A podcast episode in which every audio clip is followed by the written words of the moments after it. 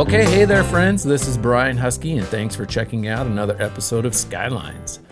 Uh, this essay today is a look back at my 2016 archery elk season and what really kicked off a formalized effort to share my complete um, accounts of my hunting seasons with audiences beyond my close friends.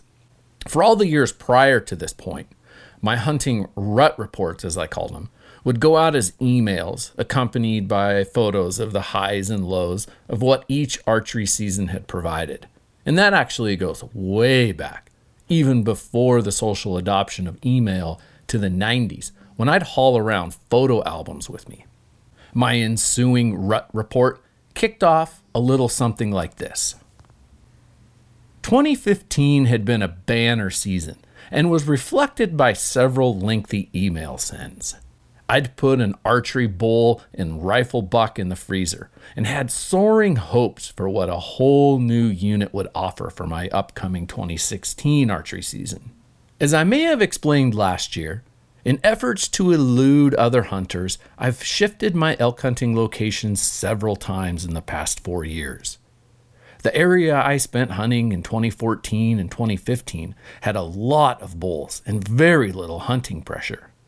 Sounds great, right?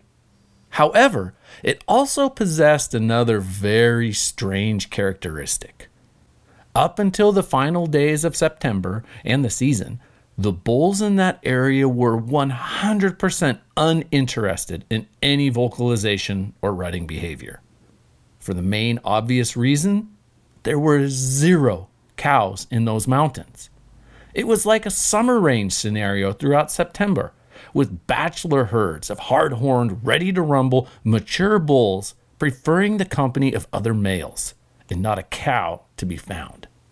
Lower lying areas and adjacent mountain clusters held typical elk herds and rutting behavior that was commencing by the opening day of August 30th. But too many hunters had pressured me away from those zones and up into these high alpine peaks and canyons. It was very strange to spend days of September amongst dozens of bull elk and not hear a single bugle. Quite honestly, it was flat out disappointing, as strategizing and elk calling is a primary reason that I love to archery hunt elk. All the non vocal elk I've encountered in the past are typically a result of intense hunting pressure and knuckleheads educating elk by bugling and cow calling from their trucks or ATVs.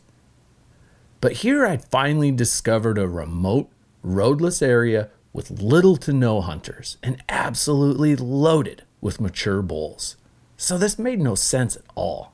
Given this frustration, I decided that for 2016, I would change locations once again. I decided to move to an entirely new region and tag, since I also very much simply love exploring Idaho. And elk season is my hall pass to get out there, to get dirt under my fingernails and simply wander. Many hours of poring over maps, Google Earth, and property ownership info, along with a couple of late summer scouting trips, led me to a new area that held a large population of summer range bulls.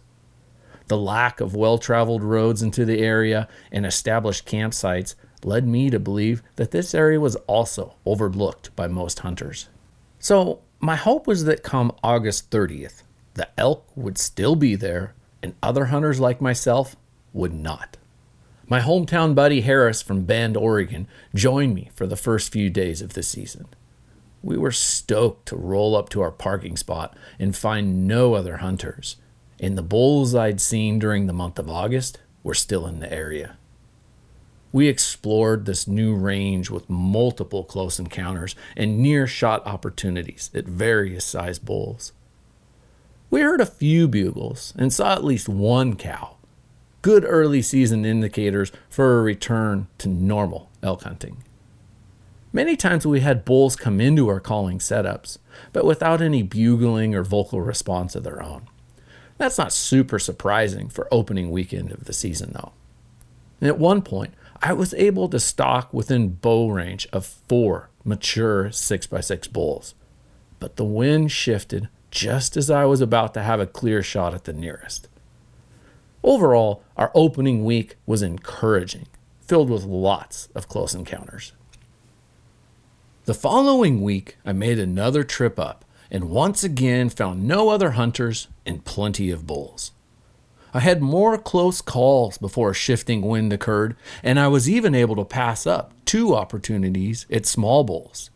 Still, however, not much for bugling activity or hormone induced interest in calls. This was very curious, given that, like my previous hunting spots, these bulls were completely unharassed or pressured by hunters. I would expect them to be very responsive to calling. The third week of the season was another solo trip for me, and perched high atop a ridge, the early glow of sunrise revealed a group of eight elk in a meadow below me. A few minutes later, I spotted another group of seven. As morning light eventually spilled into the valley, it revealed once again this bizarre phenomenon. They were all bulls, not a single cow. What the hell is going on? I wondered. Where are all the cows? This is the middle of September, for Christ's sake. This new area was turning into a repeat of my previous location, another enclave of alternative lifestyle bull elk and I was once again repeating the nickname for my last spot, the gay bar. These bulls rubbed their antlers normally and thrashed trees. In fact, the rubs in the area were stunning and too numerous to count. I even watched bulls lock antlers and spar with each other. I'd toss every variety of cow sounds into the mix, and they'd barely bother lifting their head to have a look. They were in a zone without any cows, and they had absolutely no interest in joining any cows, even the drunk, slutty, hot and ready ones that I was sounding like. I was at a loss for explanation. From the peak I was standing on, I could literally point to neighboring slopes, mountains, and canyons that held herds of elk with bugling bulls in a typical hierarchy, and had been for weeks at that point but my preference to avoid other hunters had me settled in this location with these strange acting bulls. Later that morning, however, a few of those bulls did begin a volley of bugles as they dispersed from the blanket meadow to their respective bedding areas, deep in the sprawling masses of dark timber. I pursued several with close encounters, spoiled by the swirling wind, of course before eventually hooking into a legit bugling exchange with one particular bull. He sounded really good and appeared to actually be arriving from the opposite direction of all these others. Everything was setting up perfect as he responded instantly to my calls and branch rubbing racket.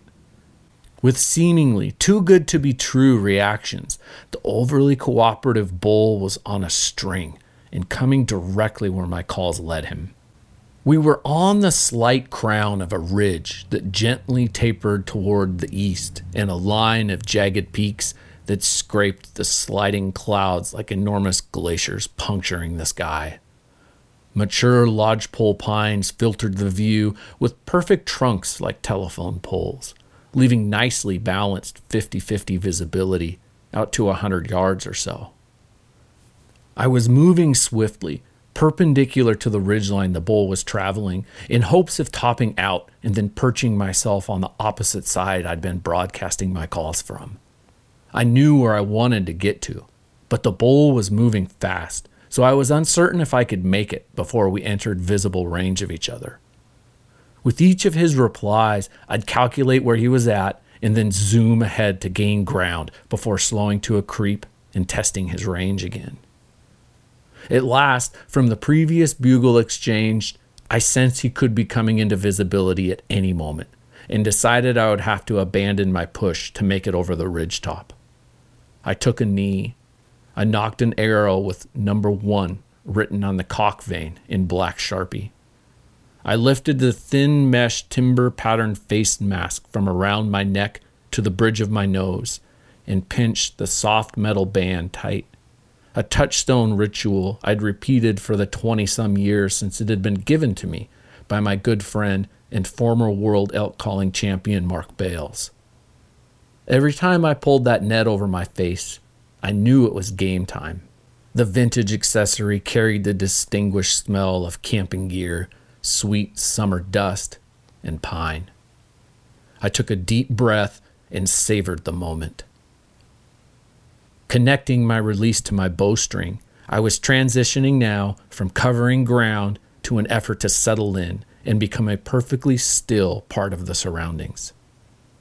It was only a moment before, off in the distance, my eye caught the buckskin colors of the bull's profile sliding between slender trunks of golden pine bark.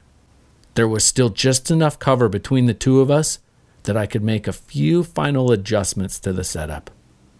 Once he passed behind a few dense fir trees, I could offer a final verbal insult and then scurry a few more yards towards an even safer wind angle. A gentle breeze was pushing from squarely behind, but the bull was coming perpendicular from my left, so I intentionally directed the sounds that I punched out of my bugle tube back in the direction I'd come. As I did this, I could see the bull's gaze turn not towards me, but behind me, just where I wanted him to fixate. If I could advance a little bit further and then rotate 90 degrees, I should have an ideal setup as the bull followed a line towards the mark my last call had made. His heading was perfect, and I knew that, like a rower's last lunge, that previous call I'd made would have to be my last, and the bull would have to coast the remaining distance unassisted by any further calling. I was concentrating hard to remain focused on everything except the giant rack slung over this elk's head. He was a very big bull, and I knew I had to fight to keep my composure steady as it was. But when a big bull is approaching, not looking at the antlers is akin to not looking at cleavage. It takes great restraint and always reminds me of Seinfeld character George Costanza getting busted leering down the top of forbidden fruit.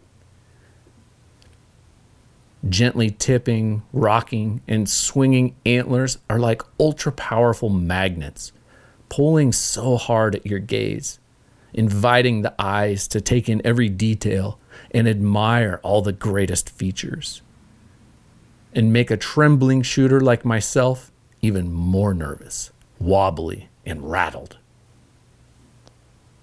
I nodded my head low enough that the bill of my hat blocked his upper third and stared blankly at the elk's polished black hooves as they strode closer and closer to my awaiting ambush. At about 60 yards out, he ambled behind a final stand of trees, providing enough cover for me to advance one last time.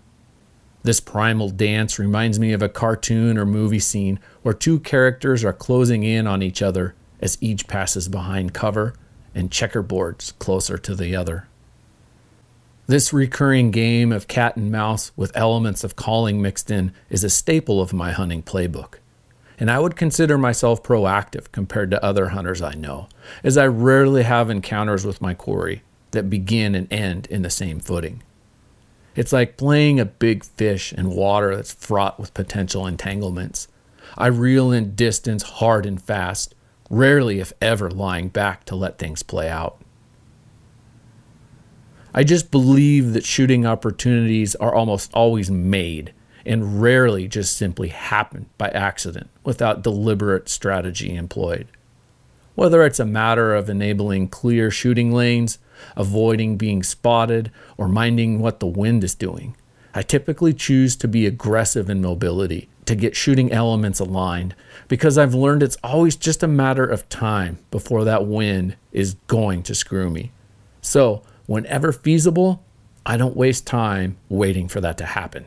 At about 50 yards out, the mature bull paused and began rubbing a tree within the lodgepole forest.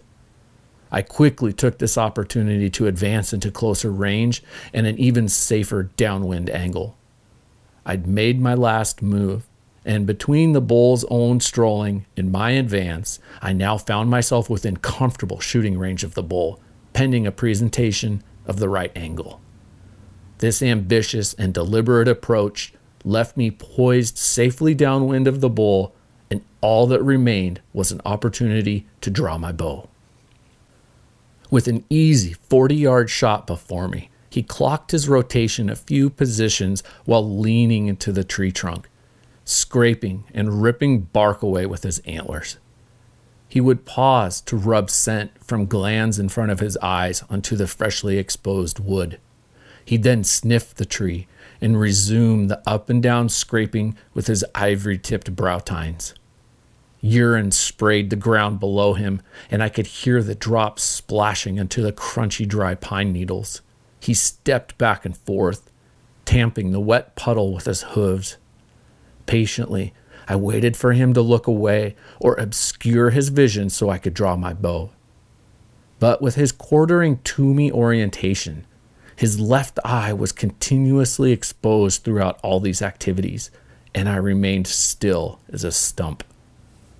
I was confident that at any second he would turn his gaze away, or even merely inspect the opposite side of the tree trunk, and I could draw, aim, and shoot. Even so, I strained to keep my cool.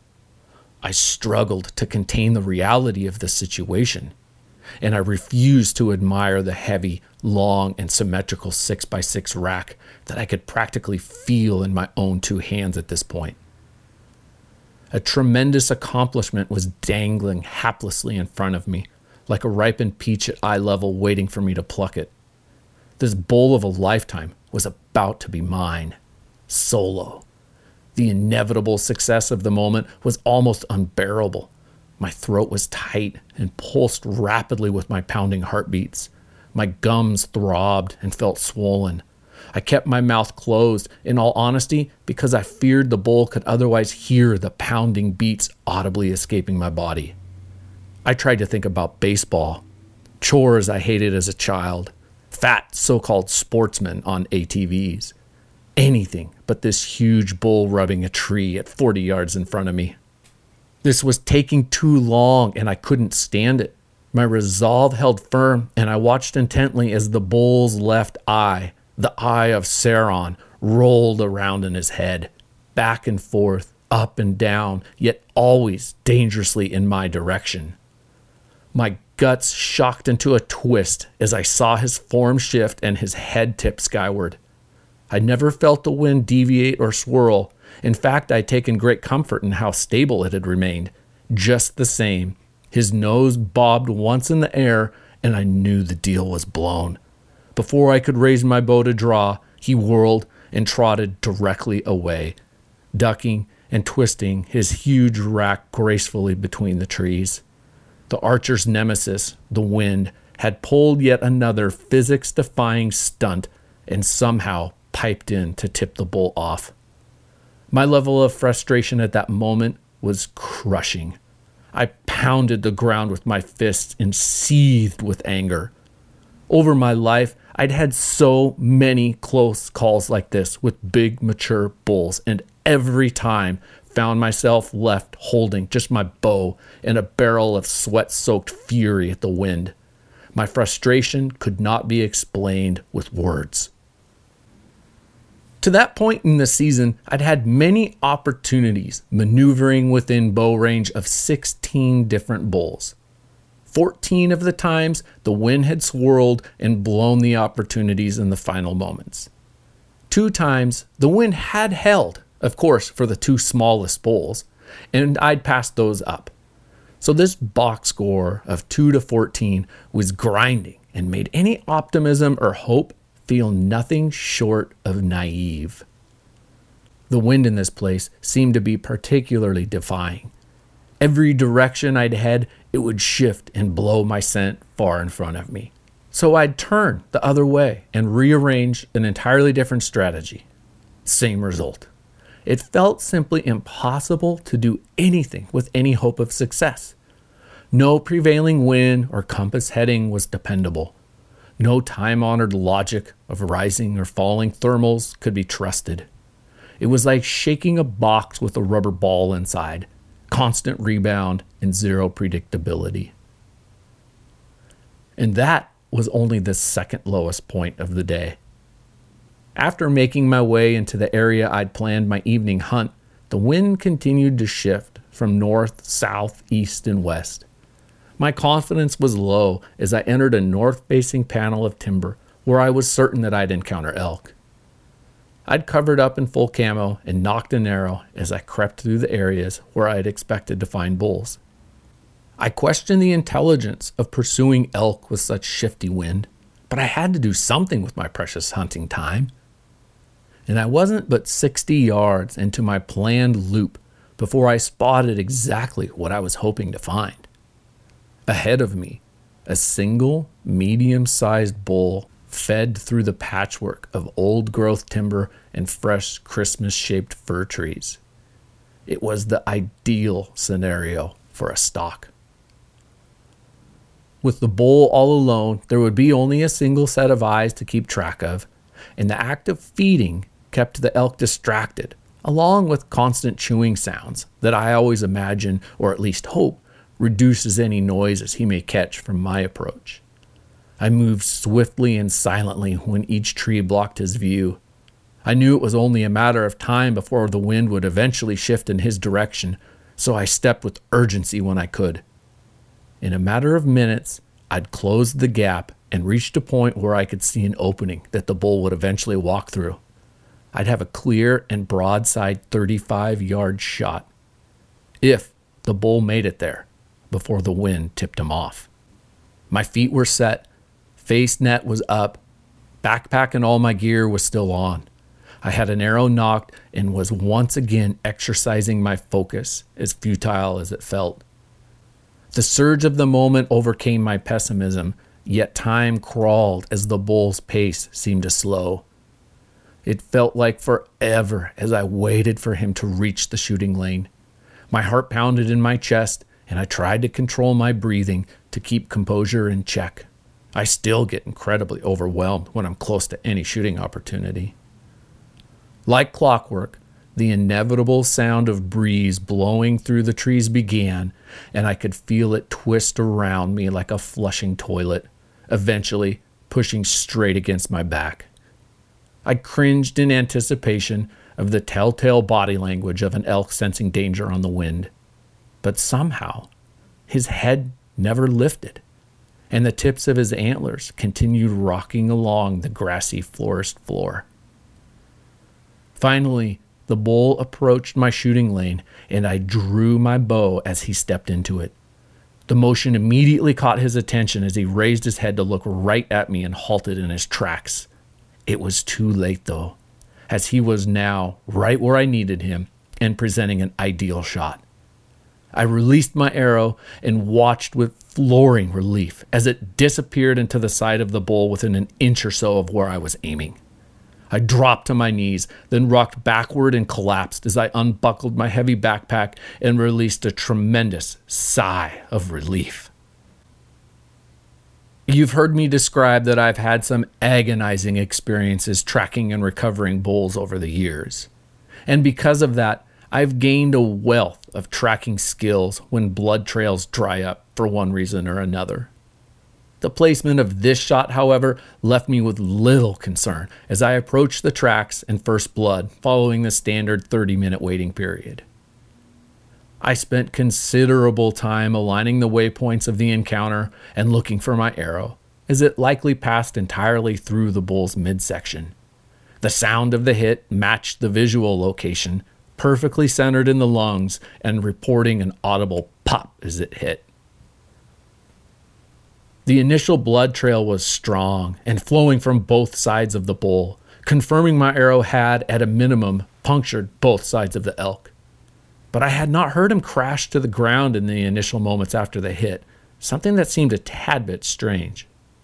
Tracking an animal is all about attention to detail. And not far into this blood trail, an obscure detail caught my eye. As the bull's tracks passed between two young fir trees, one of the trees had a small cut in the flesh like bark of its trunk, maybe an inch long and several feet off the ground. The cut was very smooth and clean, not like anything occurring in the natural world would have made. Accompanying the cut was a small wipe of blood. This highly interesting clue was on the right side of the bull's tracks, and I quickly speculated it may, if not certainly, have been made by the razor edge of my broadhead. I pulled out my camera and took photos of the mark while scanning the surrounding ground and branches for my arrow, which I imagine may have been dangling, extending partially out of the bull, and made this mark while passing between these trees. But I looked all over and found nothing. I continued along the bull's tracks, one step at a time, one drop of blood after another. Eventually, I came to face the fact that too many steps had passed and too many drops of blood had fallen, with no dead bull on the ground. Nothing I could think of made sense for this outcome. And a feeling of nothing was beginning to replace the tremendous sense of relief and accomplishment that I had been so stoked to welcome into my heart. An hour or so later, the blood had trickled to just a few drops every 10 yards, and I'd covered hundreds of yards in total. It was getting late. The western sky was turning orange. An alpenglow light tinted the spectacular view below me. Why were these tracks still going? How could this bull have stayed on his feet this far after a shot that was so ideally executed? I slumped to the ground and tossed my pack aside as I confronted the situation at hand. I drooped in a sloping field of large granite boulders with my head in my hands as the light began to glow through shades of pink. As the trail had been nearly dry when it entered the large field of rock, I'd totally lost him at this point. I'd been pulled through the wringer two years prior with a shot on a big bull that I thought was perfect. It turned out not to be, however, and left me disgruntled and broken-hearted when I left the mountains two days later without the big 6x6 in the back of my truck. The chirp of a pika punctuated the silence with its unique digital sounding calls. Appearing like a cross between a rabbit and a mouse, pikas are one of my favorite high country companions. It took me a while of hearing the odd beeps before I figured out what was making the sounds. Initially, I thought they were from some sort of a bird, but without ever spotting birds flying from the areas, I started using binoculars to scan the rocky slides I'd hear the calls emanating from. Eventually, I spotted one, camouflaged so precisely with its background, it was a wonder to behold. And from that point on, I'd always take note each time I'd heard their darling little beeps and challenge myself to spot them. I'm about 50 50 at picking them out now so far, and it took me a long time to get any decent photos or videos of them. I usually find pikas in rock fields over 8,500 feet or so. In September a few years back, I was crossing one such place when I came upon what seemed like, albeit miniature, a bale of hay. At first, I pondered if someone had actually dropped a few flakes of alfalfa bale up here to bait in elk. The strands of mixed greens were so fresh, though, and closer inspection revealed that they were made up of a variety of what was growing all around the rocks. The Furby little critters are super sensitive to temperature and a sad harbinger of impacts from the warming climate as their tolerable habitats are reduced year after year. A little research led me to learn that that little pile of vegetation was actually a store that pikas so carefully, neatly, and perfectly arrange each summer in order to survive the long winter under deep, heavy snowpack. I left my backpack in the rock field and decided I'd backtrack to see if I'd missed any clues. Returning to the strange mark in the tree, I inspected the surrounding area off the trail, and lo and behold, there, several feet behind the sliced tree, beneath the boughs of evergreen, I spotted a section of crimson red coated arrow shaft. My arrow was pristine and had indeed passed completely through the bull. This bolstered my confidence and at least resolved one of the mysteries of this trail. At this late hour, and with his track lost in the rock slide, it was decision time. Either leave the trail overnight to avoid risk of pushing the bull, should he still be alive, or continue past the slide in hopes of finding blood once again or the actual bull. A gross and putrid feeling of doubt was still creeping around me. My heart ached as I swallowed the bitter pill of considering the possibility that I was on the doorstep of losing this bull. After a deliberate, self contained debate, I declared to myself that the hit was ideal, a pass through of both lungs. I had to keep confidence that the bull was indeed down and he must be close. The pika I'd been hearing bounced past with a few cheerful beeps and seemed to give my spirit a little bit of a charge. Despite all that blurred the circumstance, I had a sense that the bull was indeed expired and not far off. Looking ahead in the direction the bull's trail had been headed before entering this rock covered slope, a thick and dark stand of timber draped over the steep slide hill slope we were traversing. I'll follow through that and then pull the plug till tomorrow, I concluded. I made my way through the rocks in a path I imagined the bull would have taken. And within a few yards of entering those trees, I looked uphill and spotted antler tips, motionless and horizontal on the ground. Another twist to this new area was the presence of wolves. Nights prior, I'd heard their haunting sounds with the falling of dusk. At first, just one would initiate a solemn sequence of notes. Then, from quite a distance away, more would join in. It seemed like they spent their days apart, then at night would call out to initiate the evening's activities, whatever it is that wolves do at night.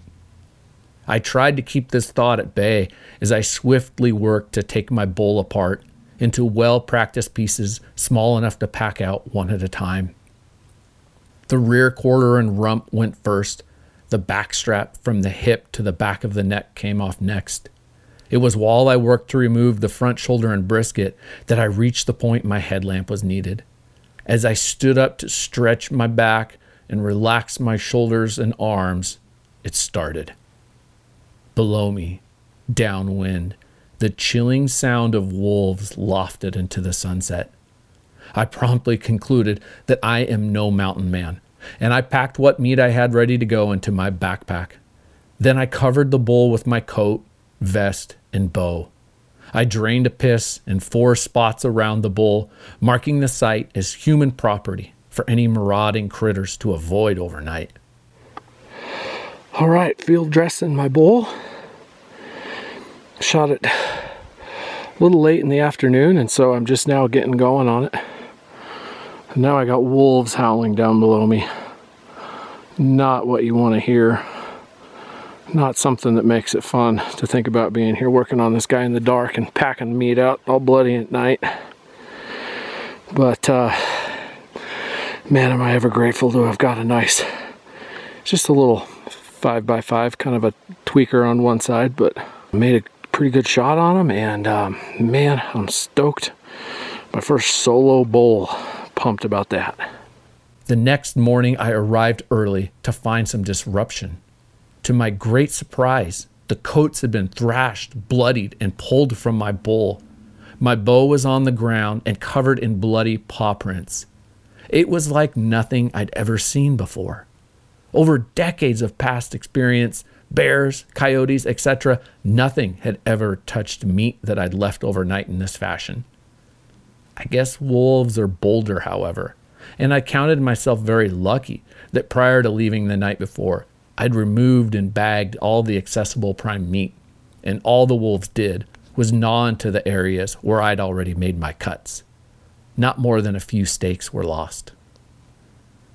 The next few hours, I enjoyed the experience of field dressing the remainder of the bull, something I've done many times before, but this was the first time as a solo venture. This entire harvest would mark a few firsts as complete solo process and the first time like this in a new spot. It was a beautiful morning to be on a mountaintop in Idaho, and I savored the solitude of the moment while basking in the satisfaction of success. It was awesome. Now, feeling a tad ashamed that I hadn't stayed overnight to defend my harvest, I considered another challenge to make this experience as fulfilling as possible. I decided that if I wasn't brave, I'd strive to be tough. I'd combine the loads that I'd normally carry in each trip, figuring that I could pack the bull out just under the two miles back to the truck in one more trip. The load strained my body to its max but it felt great. And since I'd worked very hard leading up to and during the season to be as fit as possible, my body handled it well. I'd stop each half mile and sit for a few minutes, then recover and amble on. By one o'clock, I was back at my truck with the entire bull loaded and ready for my drive back to Boise. For the few final days of the season, I once again teamed up with Brian as he set out to fill his Idaho tag for the second year in a row. Although Idaho did not seem too happy to have him back. We were met with three days of the most intense wind, driving rain, and dense fog you can imagine. To make matters worse, this particular situation of these alternative lifestyle bulls still persisted. However, over the last few days of September, still not a single cow could be found. And the many bulls that were in the area showed only marginal interest in any kind of calling. They did, however, give us just enough engagement that we were able to locate bulls and on occasion bring a few of them into our setups. So, between that and the simple density of how many bulls were in the area, we enjoyed a few very active days as the weather would allow. Brian had shot opportunities at a handful of respectable sized bulls, but for one various reason or another, we just never found the perfect scenario for another harvest. Throughout the season between Brian and I, we figured we were within bow range of bulls on an average of 2.5 times per day. Pretty incredible, and due in part, I'm sure, to the strange all bull and no breeding behavior. So, overall, the season felt like a mixed bag. A blessing in the lack of ever vigilant cows that so often disrupt anything the bow hunter is trying to accomplish in a typical elk calling and hunting. But also a curse to spend yet another September in country thick with bull elk and not be able to enjoy the frenzied chaos of hunting elk in the rut. I'm not sure what next season will hold, if I'll give this area one more year or yet again move on to explore more of Idaho in my search for elk hunting nirvana. Either way, you'll hear all about it in my next Rut Report. So there you have it, and that is how my 2016 elk season wrapped up. And if you're up to speed on my existing podcast episodes, you know that I did not return to the gay bar for 2017, but instead relocated yet again and had quite a story to share from everything there. But in case you haven't yet listened, I won't spoil anything, and you can hear that for yourself, beginning with the podcast episode number one called Gone with the Wind. And with that, I'm Brian Husky. Thanks for listening and coming along.